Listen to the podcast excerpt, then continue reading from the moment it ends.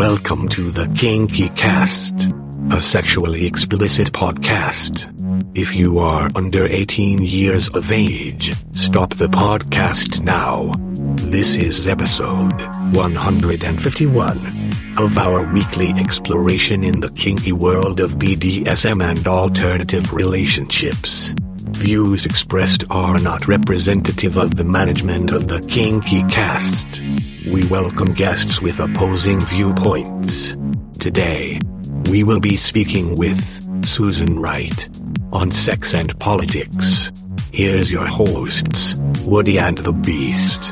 Thanks, Max, and welcome to another edition of the Kinky Cast. Sitting next to me is the Beast. How are you tonight? I'm good, Woody. I'm good. The chills in the air, but uh, that's this time of year. What do they say? The frost is on the pumpkin? Yeah, well, this is beyond frost, I think. Okay, very good. So, what do you got tonight? We are blessed with, after this roller coaster political season, we are with the lifestyle's own political boss. We have Susan Wright with us from the National Coalition for Sexual Freedom. Hi, Susan. Welcome to the cast. Thank you. How are you both doing tonight? We are good. Uh, well, we're a little scared, but we're good. I think a lot of people are not quite sure what's going to happen. And I think that that's in some ways the biggest fear happening right now is what will this bring? This new administration and the the choices that President-elect Trump has made for his cabinet and the people that he's surrounding himself with. So I think everybody is a little trepidatious to find out how is this all going to play out. Here's a new word, trumpetatious. Trumpetation. well, starting with the man himself, somebody used the term kinky but not in our way. well, you know, the thing about um, Donald Trump is, uh, you know, I'm a longtime New Yorker. I lived in New York for 25 years. And so I was there for all the early 90s tabloid coverage of Marla Maples. And, you know, he had his little kids at home with Ivana. And, you know, the, the things that he enjoyed doing, the, the fact that he really liked the spotlight and he really liked the, the giant crowds. So I was used to seeing that with him. This whole cycle, election cycle, was just kind of more of the same. But, you know, I was always used to him being kind of liberal. I mean, Donald Trump was always within the New York City. I mean, because everybody in New York City is is very, you know, liberal on that liberal end. So basically, to do business, I think you do have to kind of be in that mode, that mindset. But um, you know, he would go on Howard Stern and talk all these really frank sexual things. And we've Howard. heard all those Howard Stern tapes yes, of the election have. here, and, and uh, some of the uh, Access Hollywoods. And Susan, I have a question. You are not one of the Trump women, right? Oh no, no. Never I, on an no, airplane with them, huh? No, no. Actually, I saw it was weird. I was flying back from giving a consent workshop, I think in St. Louis, and I saw a little girl, like 12 years old, and she was wearing a you know, Make America Great Again hat. And, and, and this was right after the whole allegations of sexual assault. Mm. I just was like, I just kind of was like, oh, you know, the mom was with her and I didn't know what to think. And I think that it's kind of interesting to see how this has played out. The fact that, uh, you know, clearly millions of people didn't care that he had been accused of sexual assault, that he had, you know, actually said something about committing sexual assault. And I, it's, kind of, I think, a little shocking to a lot of people. The fact that that, that wasn't a disqualifier, whereas in so much of our political past, these private sexual things and sexual transgressions, like Anthony Weiner himself,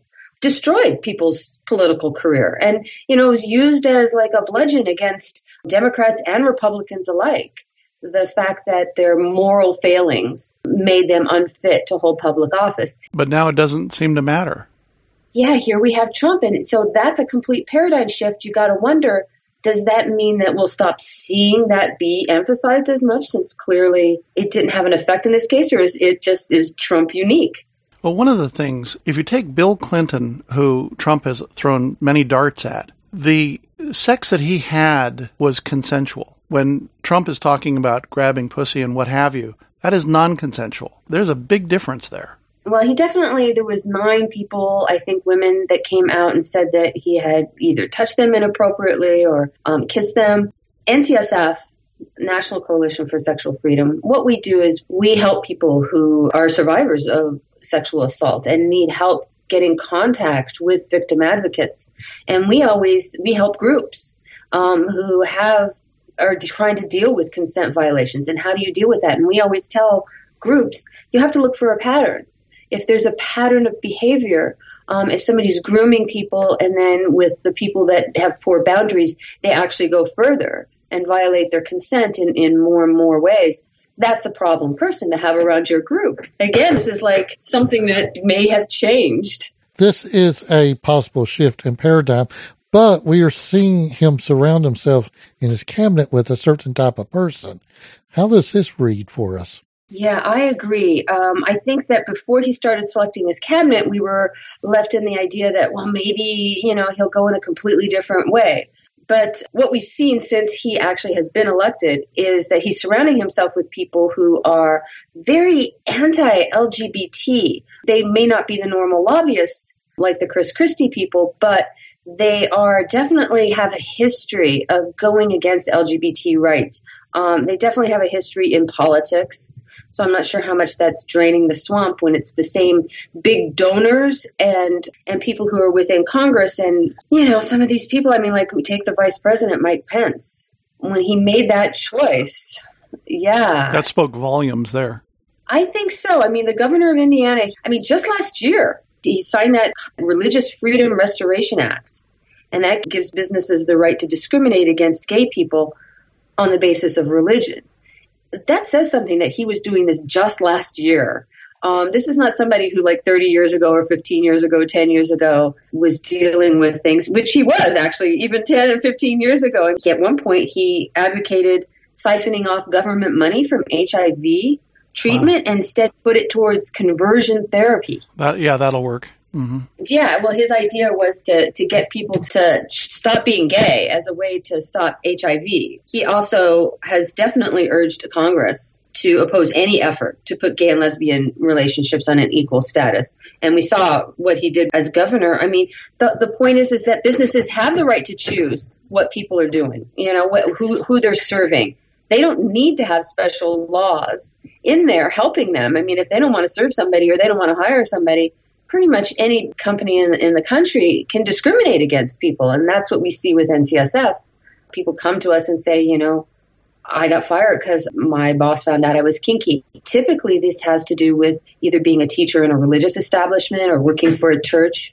Oh, we even had an organist. He was a Leatherman and he was an organist, and he got fired because he he was found out that he was a Leatherman. So already see that people who are running these religious businesses can do whatever they want. There is no need for a law like this to, to protect businesses. But that's what I'm worried about is that Trump is likely to support ideas like this if it's pitched to him that it's good for business because that's what he's into um, is protecting business. Been making that amply clear just recently with some of his announcements and proceedings. And let's remember, Pence is the Speaker pro tem of the Senate, right? Yes, he will be once he's sworn in. He's going to be the tiebreaker.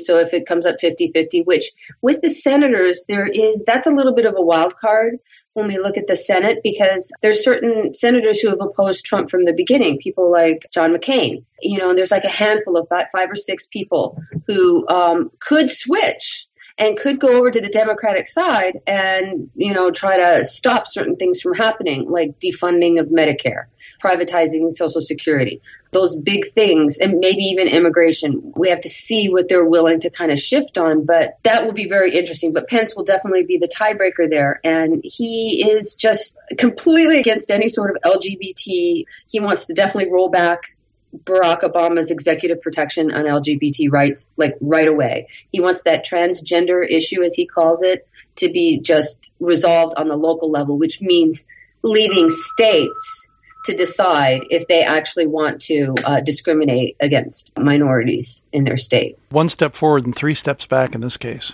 I, I definitely think so. I mean, I was worried about when he picked it because, especially, he had said at one point that he was going to leave Mike Pence to run things. Yeah, well, Trump stays in New York. Yeah, well, I don't think that that's going to happen. I think at this point he's going to try to take the reins. But certainly, Mike Pence has now moved into a much more prominent position since he's the head of the transition team. He's the one who's helping to pick who's going to be in the administration, and you know he is picking people that have the same mindset as he does. So he's not a typical vice president role for sure. Uh, no, I mean, normally you do not see the vice president take over the role of transition chair. So that tells you something right there, how much involvement he's having. I was in Indianapolis right after that decision came down. The town was literally split in half about it. Mm. Indianapolis is a fairly big city. You get out into the countryside and it goes way conservative on you. Right. You know, it's appealing to fear, which apparently is working right now. And so that's what why we have to fear. Because um, people who are kinky are often seen as other or something to be scared of. And so you start to see um, a reaction from the local communities. For example, we haven't seen any kind of media fervor over a BDSM conference in years, many years. Um, the last one actually was kind of an, a kind of a strange thing that came out of Detroit because there was a big murder trial happening that involved somebody who had um, been involved in the BDSM lifestyle. So they sent a hidden camera in. But before that, it went way back, um, many years. Well, what happened? Right after the election, Fox News in St. Louis airs a you know undercover video that somebody had given them of a BDSM group and put it on the news and was all shocked that there's this nonprofit run by volunteers that you know charges ten dollars and lets people who are 21 and over in and was trying to whip up some sort of sentiment against the group. I think that that wouldn't have been aired in the same way if the election had gone differently. In fact, we were told it wasn't going to air for weeks, and suddenly the election happened, and it boom, it came out right away. So that's that's a little frightening. We certainly don't want our educational organizations targeted by people in the local communities as a way to kind of raise their political career. We have to watch out. With Trump, we have seen a shift. Also, you don't need any proof to make a claim anymore. You just make a claim and and it becomes newsworthy. And he still has his Twitter, so he's doing that through his Twitter account. Instant news from the White House. But I think this again a shift in the media on how the media covers things. They've been covering Trump's proclamations as news that I think we've had some trickle down into uh, the uh, the state and regional stories that the level of the burden of proof is lower for it to become newsworthy now. Yeah, I agree. I think that we have a problem with facts getting out there, and it's more based on feelings. I think we saw that with LGBT people. There wasn't a real change in the way that gay people were treated until enough people knew somebody who was gay they had to meet somebody and actually interact with them and realize, well, Joe is just Joe. Joe is fine, even if he's gay. And that's what kind of breaks through prejudice. But for a lot of us who are kinky or polyamorous, um, which is another thing that we're seeing people being discriminated for, you know, it's um, there's just not a lot of role models. There's not a lot of people coming out. We're still so, so closeted as a community. Um, even the people who are involved in the BDSM groups you know, 80% are still not out about what it is that they're doing. And now, if they are headed out, they're turning around and going back in because it's a little scary out there. Yeah, NCSF can't tell people, come out when there's still discrimination happening um, and still persecution happening. Now, we definitely have seen, it's interesting, we've been tracking these numbers because our incident reporting and response, people come to us for help when they're being discriminated against or they need an attorney or they're looking for a therapist or a group needs help. And so we've tracked these numbers since 2002. And for well over a decade, we were getting between five and 600 requests a year. It was, we were getting a lot of requests. And in particular, we were getting a lot of child custody requests. I mean, the peak year was 125 child custody cases. 100, over 100 parents came to us for help in trying to get their custody back, or it was either between them and their ex, or it was involving CPS because they were kinky or non monogamous usually kinky. Uh, very rarely back then was non monogamy an issue. And that was the year we started our DSM revision project. And it was two years later that the proposal came out that said, hey, these kinky people in community networks are perfectly healthy, you know, stop discriminating against them. In 2012, you know, it took a couple of years to start trying to explain this, you know, get this through the system. But by 2012, it had dropped to 77 people. And this year so far, we've only had five people come to us for help. With um, child custody issues because they're kinky. So it just really plummeted, especially once it got published. And we credit this to marriage equality because that really permeated society the fact that, yes, anybody has the right to choose the relationship that they want and they should be allowed to form that kind of legal bond. And that had a huge repercussion for the kinky community. I think that's partly what helped discrimination plunged to the fact, the point where this year we'll have just a little bit more than 100 people have come to us in 2016 so far to get help that's a huge drop just in the past eight years. And I think part of that is a testament to the fact that we had Barack Obama, his judicial department, all of the people that he picked to surround him were very careful to be inclusive. And, and I think it shows. And I think that's how it shows when it's, you know, words have an effect. And these laws that affect LGBT people affect us directly. Absolutely. When we look at a year from now, and see what those numbers are like. That could be very telling. I think so. We, you know, we'll continue to track them. I'm actually going to try to get this published if I can, because I think, you know, when you go from 125 parents needing help to five parents, that clearly shows that there, the, the DSM, the APA's diagnostic manual, was the cause of this discrimination and institutions cause this discrimination. It's not something that just springs out of nowhere. It takes people like you know, Mike Pence and Attorney General Jeff Sessions, which is somebody else we could certainly talk about who will have a huge impact on our lives directly. That is such a, a, major change from where we are now. So, talk a little bit about uh, Jeff Sessions. Well, he's an Alabama senator, so we know, actually know a lot about it. He's really considered one of the most conservative and anti LGBT members of Congress. And the Human Rights Campaign gave him a zero. so that tells you something. You know, he's got um, he voted for the constitutional ban on same-sex marriage that failed. Thank goodness. He's always been vocal against marriage equality. Um, he's also fought against um, the discrimination protections that have come up for LGBT people. He opposed expanding the definition of a hate crime to include LGBT people the one big seminal thing that changed, which was Don't Ask, Don't Tell, being repealed so that gay men and lesbian women could be serve openly in the military without having to hide who they were. He opposed lifting that ban. So think about that. If those things had not happened, we wouldn't have had, you know, marriage equality. We wouldn't see the discrimination numbers against kinky people going down.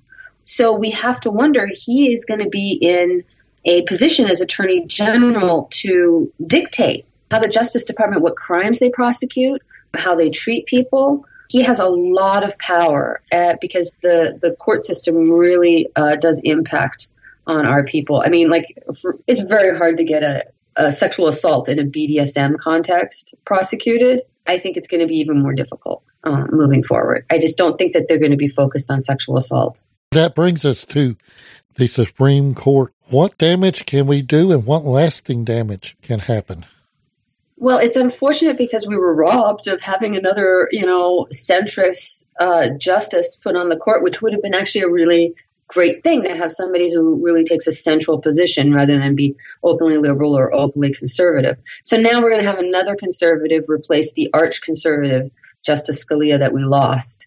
Um, so in some ways, it's going to go back to to business as usual, um, which tended to lean more towards conservatism. If we lose somebody else, if another justice um, uh, unfortunately dies or retires, then it's going to skew much more heavily conservative. And I know um, that Donald Trump said in that recent long interview that.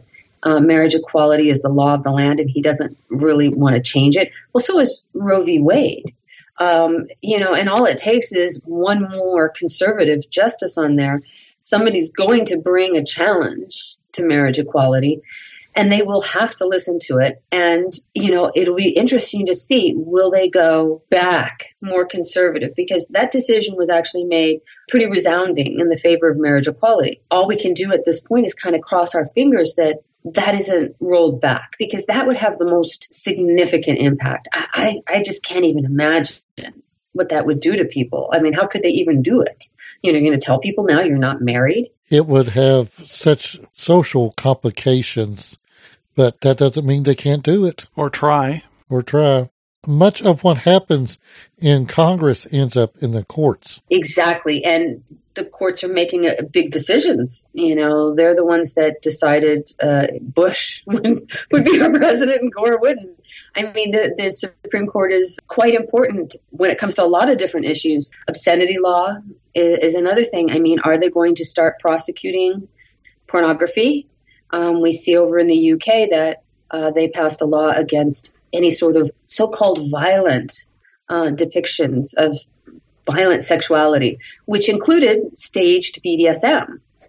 So we could see the same sort of um, tactics taken here to try to go against pornography. Well, we seem to be following England around. They go to Brexit and we go to Trump. You know, it's the same kind of conservative thinking. Exactly. And, you know, we've always kind of followed in their footsteps. I mean, a lot of what they end up doing legally is enshrined in our laws as well. Consent is not a defense to assault, is something that we've been battling with forever. And the NCSF is trying to work now with the American Law Institute, which is trying to revise the model penal code on sexual assault to include all BDSM under sexual assault if it's a consent violation, whether it's genital contact or not. So that way, it, there's consent as a defense, which is what we need in BDSM, and it also gives victims anonymity. So they'll they'll be much more willing to report a crime that's happened if they get that anonymity. Right now, if somebody's injured, they're either cut or caning or punched. They don't have any anonymity when they report that, and so people just don't report it we don't know how all of this is going to affect that. I mean, the model penal code has to be accepted by each state. So we would have to go in and lobby each state to either accept the model penal code or at least accept that part that has to do with BDSM so that they understand it's all about affirmative consent. You verbally agree that you're going to do certain things before you do it. And if you're operating that way, then consent is a defense. Under the Trump uh, model, the federal government would have less impact and the states would be more independent in all their thinking. Absolutely. And so a state like California and Washington State and Oregon will have no problems getting them to understand what this penal code is trying to do as far as BDSM. But in places like Alabama and even Indiana, we might have more trouble and so we'll have kind of spotty when you let the states control things like that. Certain states have those kinds of protections in it, and other states don't. And that's going to make it even more difficult for kinky people to know what's legal, what's not, what it is that they need to do. But certainly, we all seen that operating by affirmative consent, by actually verbally agreeing to what you do beforehand, is the best way to go. It brings on another problem when you let 50 states decide which way a law is going to go because we lose the national aspect. If we take the pot rulings here, California, Colorado, Washington, Oregon, it's still a federal offense to use recreational pot, even though the states now allow it. So to have this kind of polarizing within the nation is difficult with something like that. Then you add a sexual aspect to it to where it's okay to be openly gay in California but not in Alabama. What does that mean? Everybody moves? That's the scary part is yeah, what happens? Do you have to like if you want to get married, you can't live in Alabama? I mean, that's horrible. Or if you were married in California and you moved to Alabama, does that mean you are not married? Exactly. And that's a problem. I mean, in some ways, we fought the Civil War over that. We, you know, the, the fact that there should be certain overarching federal guidelines to how people are treated. And it really is about human rights that we're talking about. Do you think that the supposedly populist upswelling that carried Trump to the White House signals a more conservative view among the average American, or do you think it was limited to the economic issues that he was pushing? Yeah, you know, I'm, I, have a lot of conservative friends on my like Facebook feed, and I've really been watching what they've been saying. The people who supported Trump, and a lot of them are very pro LGBT. They just see that kind of rhetoric as oh, that was just what he had to say to get the, you know, approval of these evangelicals. I'm not sure if it, there's a bigger group of evangelicals that want to discriminate against LGBT, uh, or if it was there was a giant group of people that just can't stand politicians and were willing to go for anything that would kind of like put a wrench in the whole works. And so Donald Trump was seen as the perfect guy. I mean, even the Republican establishment wasn't accepting him.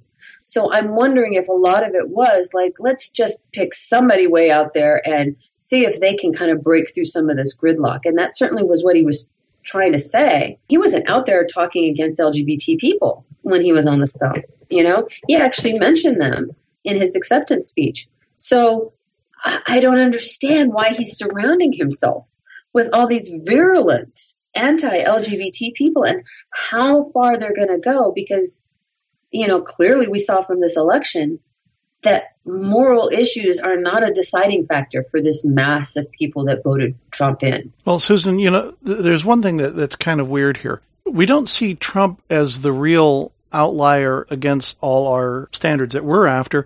It's Pence and it's Sessions and the crew that's coming in underneath him. I'm actually less worried about Trump than I am these guys. Right. And I would hope that Trump would put the brakes on I mean, he has plenty of gay friends. I'm sure living in New York, you can't not, you know? Well, you say I, you hope he puts the brakes on, but I, I think he's feeding coal right now to forming this kind of evil empire under him.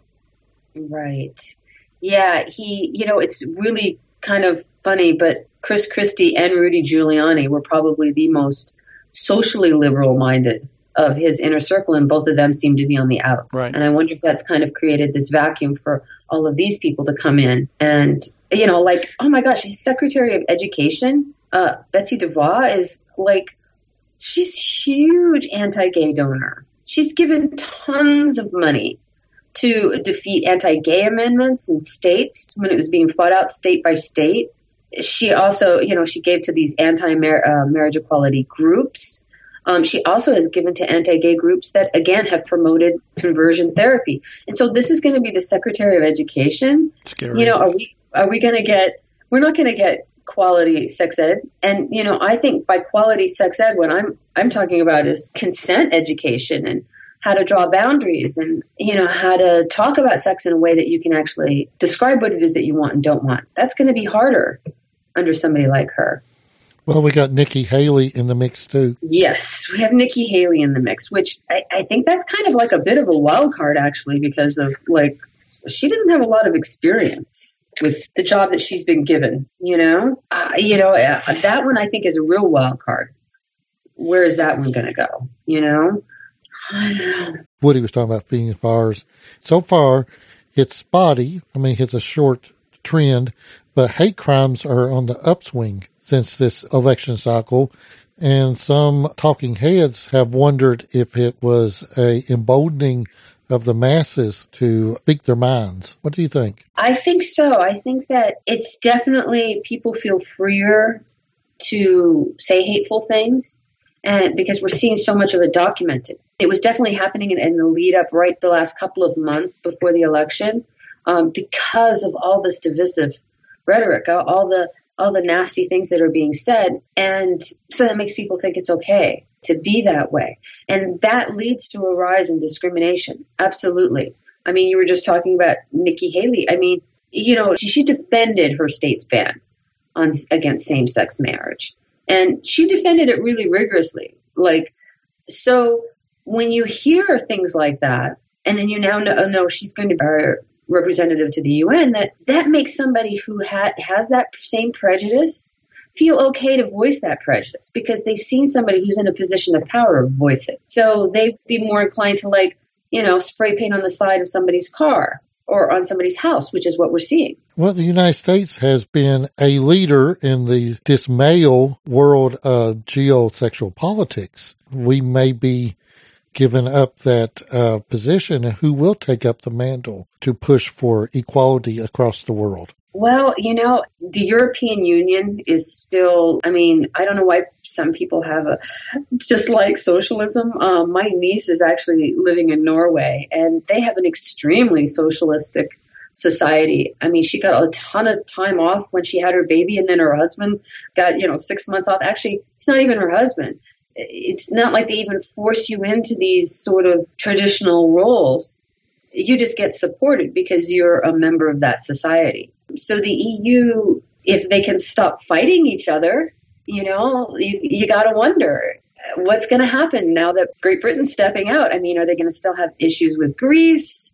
Um, you know, Germany's still very firmly in control. And then you also have the added point of like, well, what's going to happen? Is Trump really going to pull out of these Eastern Europe military bases? Is Russia going to take advantage of that? You know, we've been the world's policeman for so long. We've been kind of like the uh, moral light as we've liked to think of ourselves for so long in terms of democracy. And that's being threatened to be pulled back at this point under Trump. For I understand, during the Obama administration, the United States has supported Planned Parenthood and so forth in several countries around the world where the local governments would not fund it. We have stepped up and provided funding. Uh, so that's at risk here. Oh, that's not only at risk around the world, the amount of money that we give away to charitable causes and to support human rights and things like Planned Parenthood, which are so important, but that's at risk here in America as well. Planned Parenthood will quite likely be defunded, and that's going to have a serious impact on the local communities where people who are working class, who don't have a ton of money and you know, that's where they go to get their birth control. That's where they go to get their health exams and to um, be checked for STIs. And it's for family planning as well. And so it's not just that. It, Planned Parenthood funds other groups that do a lot of education. I was just talking to a, a guy who went to Guam and he taught all of the you know health teachers in Guam about sex ed and how to teach sex ed. And while he was there, he actually got Kmart to unlock the condoms. They had the condoms locked up in a cage where, you know, you had to push a big red button and have somebody come over to like actually buy a condom. And they have high rates of teenage pregnancy. It's because condoms are almost completely inaccessible.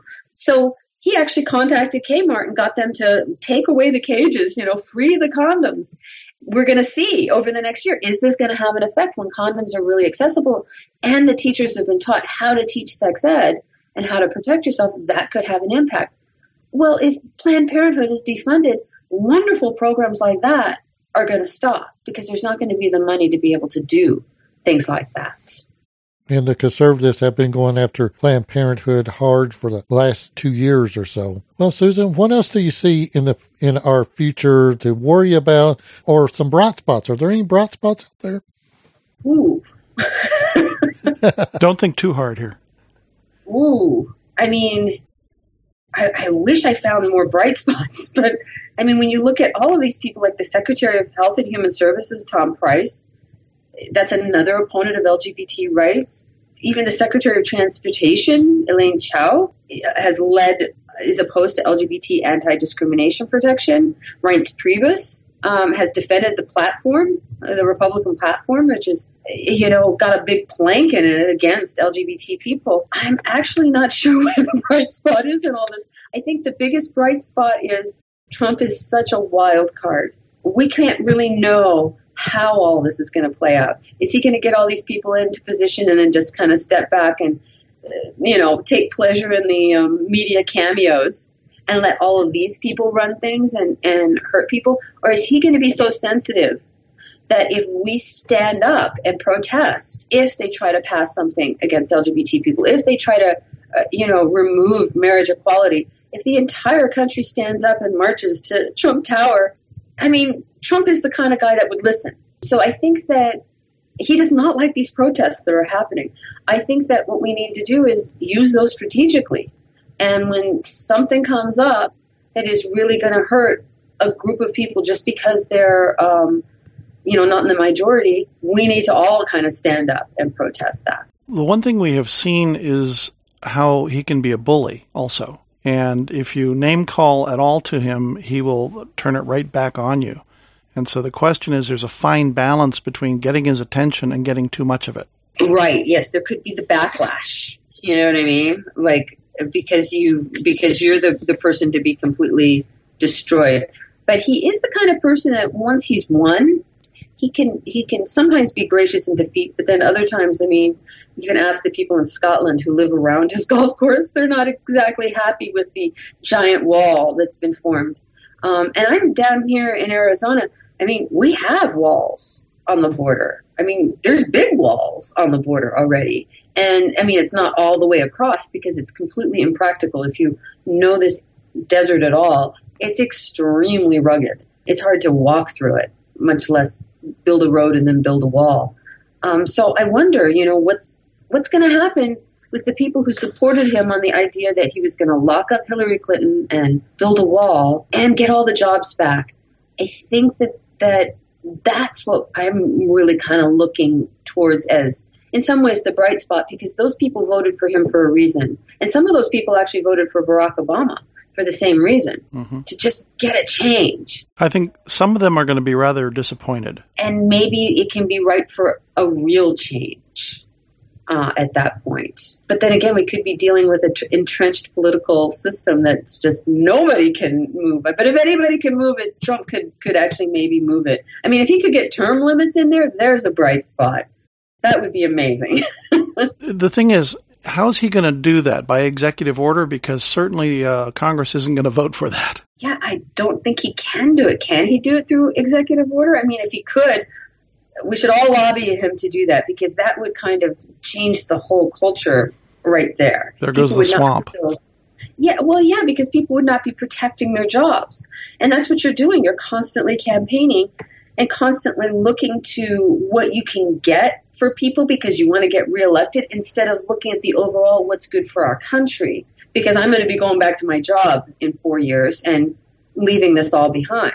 I think that term limits would be a great thing, but I think that at this point he might not want to go up against Congress that way. Well, it's going to be a roller coaster ride in 2017, and I'd like to have you back sometime next year about this time so we can do a post mortem. I think so because I'll have the you know the year end numbers. We'll see what it's like next year uh, under the Trump administration, and so uh, that could tell us something. Well, fantastic. Susan, it has been a true pleasure to have you tonight. It was Susan Wright from the National Coalition of Sexual Freedom, NCSF, which is our go to place when we need a kinky professional in some way. That I didn't say it correctly. But you need a kink aware professional. That's right, kink aware professional. I've already used one once, and it certainly helped me a lot certainly support our organization, which is NCSF, because they are the one carrying the flag for us. Susan, you lead a wonderful organization, and we support you in any way we can in the future. Well, thank you, Woody and the Beast. I really appreciate being on. I look forward to next time. You have been listening to episode 151 of the Kinky Cast. For more information about this show, go to kinkycast.com. The Kinky Cast is a production of Rooster in the Round. On behalf of all our Kinky crew, I'm Max. See you next week when we bring you the New Year's discussion group.